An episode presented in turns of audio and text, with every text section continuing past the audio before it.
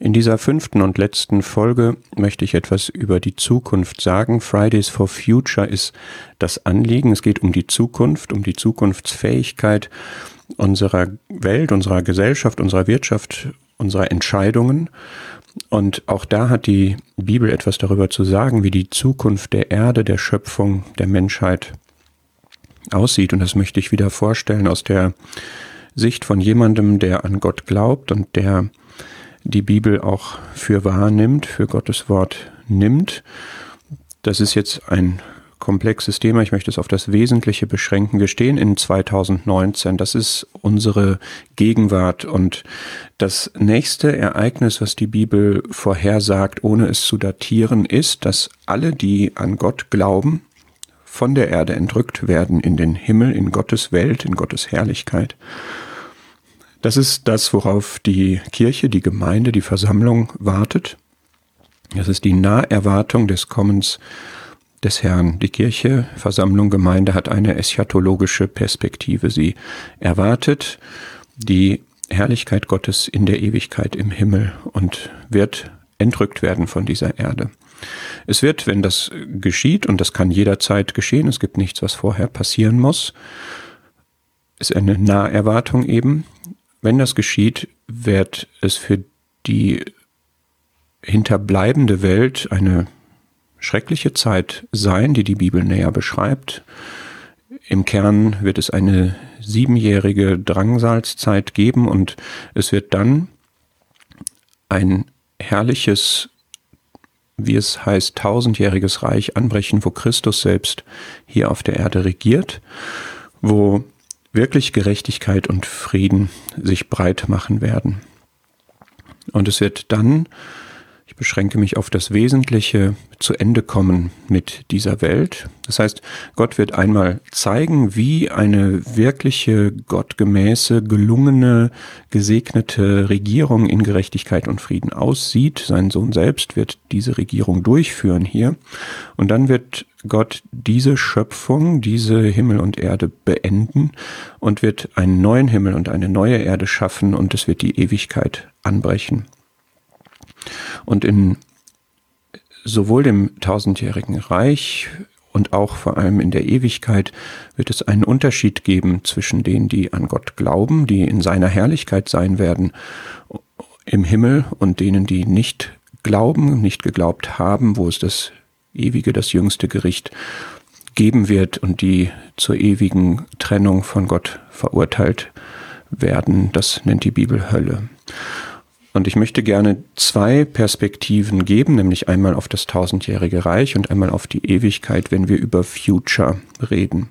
Ich werde also nicht etwas sagen über die Zeit, bevor diese eschatologischen Ereignisse anbrechen. Denn da ist aus den vier Folgen, die ich gemacht habe, klar, dass wir jetzt und solange es diese Welt in dieser Form gibt und wir hier leben, haben wir eine Verantwortung für die Welt, die uns anvertraut ist. Wir haben eine Verantwortung für die Schöpfung, wir haben eine Verantwortung für die Mitmenschen und auch für die folgenden Generationen. Dieser Verantwortung müssen wir auch entsprechen und wir können nicht sagen, für uns ist die Zukunft im Himmel, in der Ewigkeit und es kümmert mich nicht, was jetzt hier stattfindet.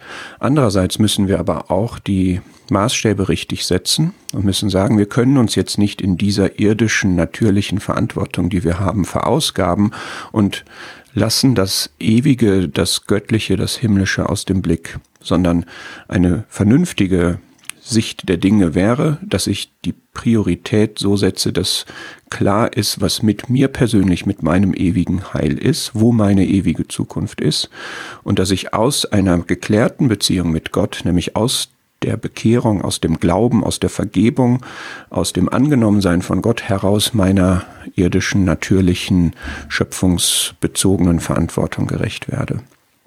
Und nun möchte ich aber gerne auf diese beiden Zeitschnitte einmal gehen. Die Perspektive 1 wäre das tausendjährige Reich. Auch das wird in Jesaja 65 neuer Himmel und neue Erde genannt, was aber da nur bedeutet unter einer neuen Regierung in einer neuen Ära sich befindend.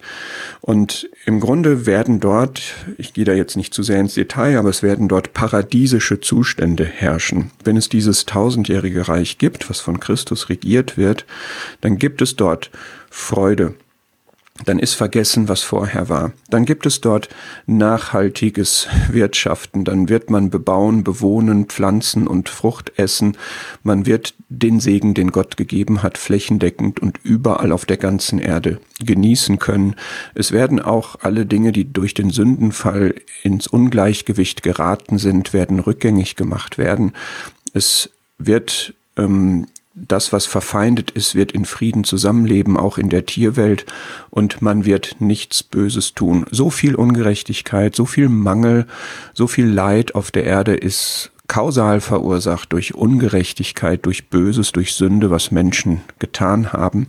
Und all das wird es nicht mehr geben. Es wird einfach, ja, es erscheint einem utopisch.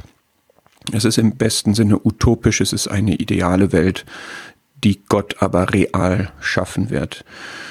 Und auf der abstrakten Ebene wird es so sein, den Vers hatten wir schon aus Jesaja 32, es wird Gerechtigkeit das Regierungsprinzip und das Ergebnis davon wird Friede sein und die Menschen werden tatsächlich in Ruhe und Sicherheit wohnen. Und all das ähm, ist gebündelt in einer Person, die Jesaja 9 ankündigt, nämlich den Sohn, der hier vor ungefähr 2000 Jahren in einer Krippe geboren wurde, dieses Kind Jesus, dieser Sohn, der geboren wurde, der den Namen hat Wunderbarer, weil das ist wirklich wunderbar, was man dann erleben wird, da freue ich mich drauf. Der Berater, der wirklich die Weisheit hat, wie man Dinge regeln kann, wie man regiert und der vor allem dann, also der starke Gott auch die Möglichkeit hat, das Recht durchzusetzen, der nicht in natürlichen Beziehungen, Bindungen, Verpflichtungen ist, sondern der Vater der Ewigkeit ist und der der Friedefürst ist, also der Herrscher, der wirklich Frieden herbeiführen wird. Und jeder, der an ihn glaubt, wird an dieser Regierung teilhaben in irgendeiner Form und wird es miterleben. Das ist genial. Und das ist das tausendjährige Reich. Und dann gibt es aber eine noch weiter blickende Perspektive, das ist die Ewigkeit. Und das ist jetzt wirklich auch ein Anliegen, was ich habe, dass jeder, der sich damit beschäftigt, wie können wir die Verhältnisse jetzt und hier gut ordnen. Und das sind, wie ich gesagt habe, lohnenswerte Gedanken. Die Verantwortung haben wir. Aber du und ich, wir haben persönlich eine Verantwortung für unser Leben und nicht nur für unser Leben im Hier und Jetzt, sondern darüber hinaus. Wir haben eine Verantwortung darüber, uns zu überlegen, was geschieht eigentlich, wenn mein Leben hier endet. Was geschieht, wenn ich jetzt sterbe? Was kommt danach? Und die Bibel sagt dazu, und ich glaube, dass das wahr ist, ich habe das auch erlebt, dass das trägt, was sie sagt, dass Gott die Welt geliebt hat und er hat seinen Sohn gegeben, seinen einzigen, einzigartigen Sohn, der damals in Jerusalem am Kreuz gestorben ist, damit jeder, der an ihn glaubt, nicht verloren geht, sondern ewiges Leben habe. Es gibt diese beiden Möglichkeiten, dass man verloren geht, dass man ewig von Gott getrennt ist, oder dass man ewiges Leben hat. Dieses ewige Leben beschreibt einfach nicht nur die zeitlose Existenz jedes Menschen, sondern die mit Ewigkeitsqualität, mit Ewigkeitsgehalt angereicherte Existenz. Also ich lebe mit Gott, ich habe Gemeinschaft mit Gott, ich erlebe Gott.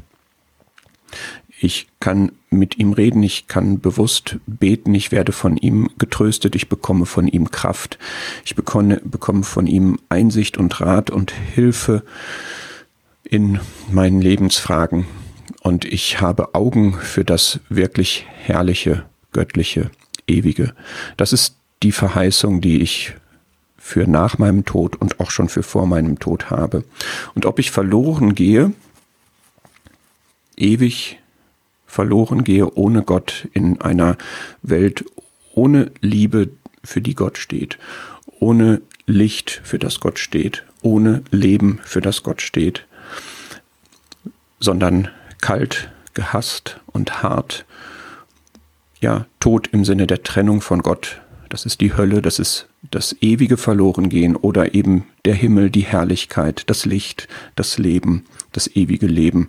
Diese Frage entscheidet sich danach, ob ich an ihn glaube, an Jesus Christus glaube oder nicht, ob ich ihm meine Sünden abgegeben habe, ob ich mich zu ihm bekehrt habe im Gebet oder ob ich das nicht gemacht habe.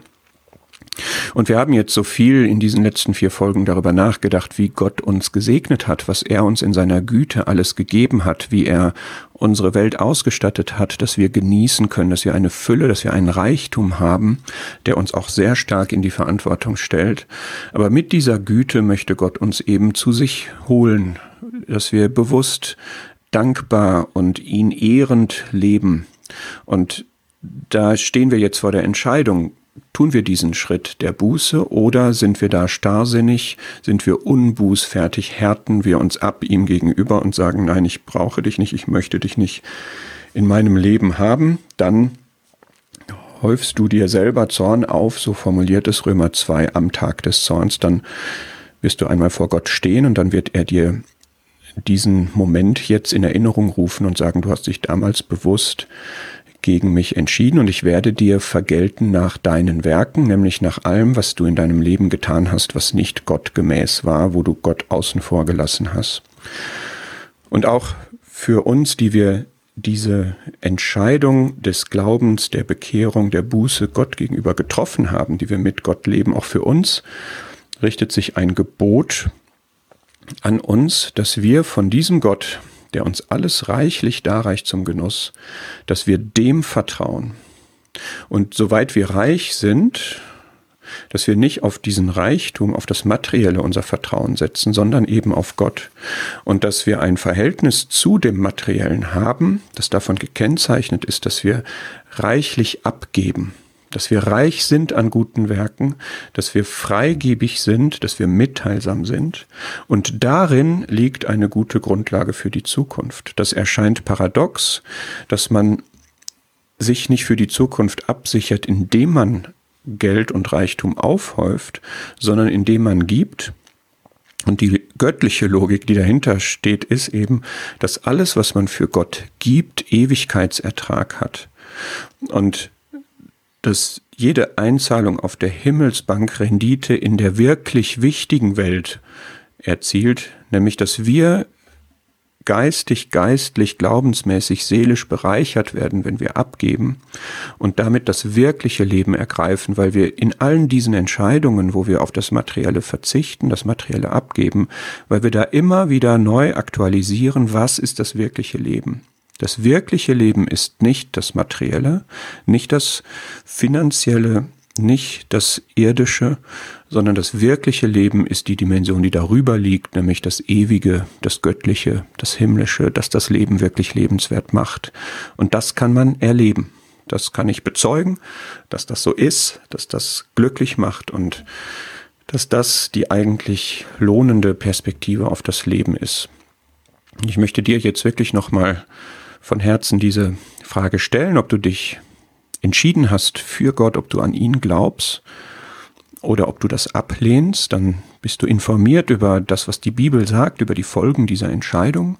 Und wenn du Gott glaubst, ob du diese Entscheidung auch getroffen hast für das wirkliche Leben oder ob du noch in den irdischen Zielsetzungen, den natürlichen Beziehungen drin steckst. Gott hat unser Gutes im Sinn. Er segnet uns gerne aus seinem Reichtum, vor allem mit den geistlichen Dingen.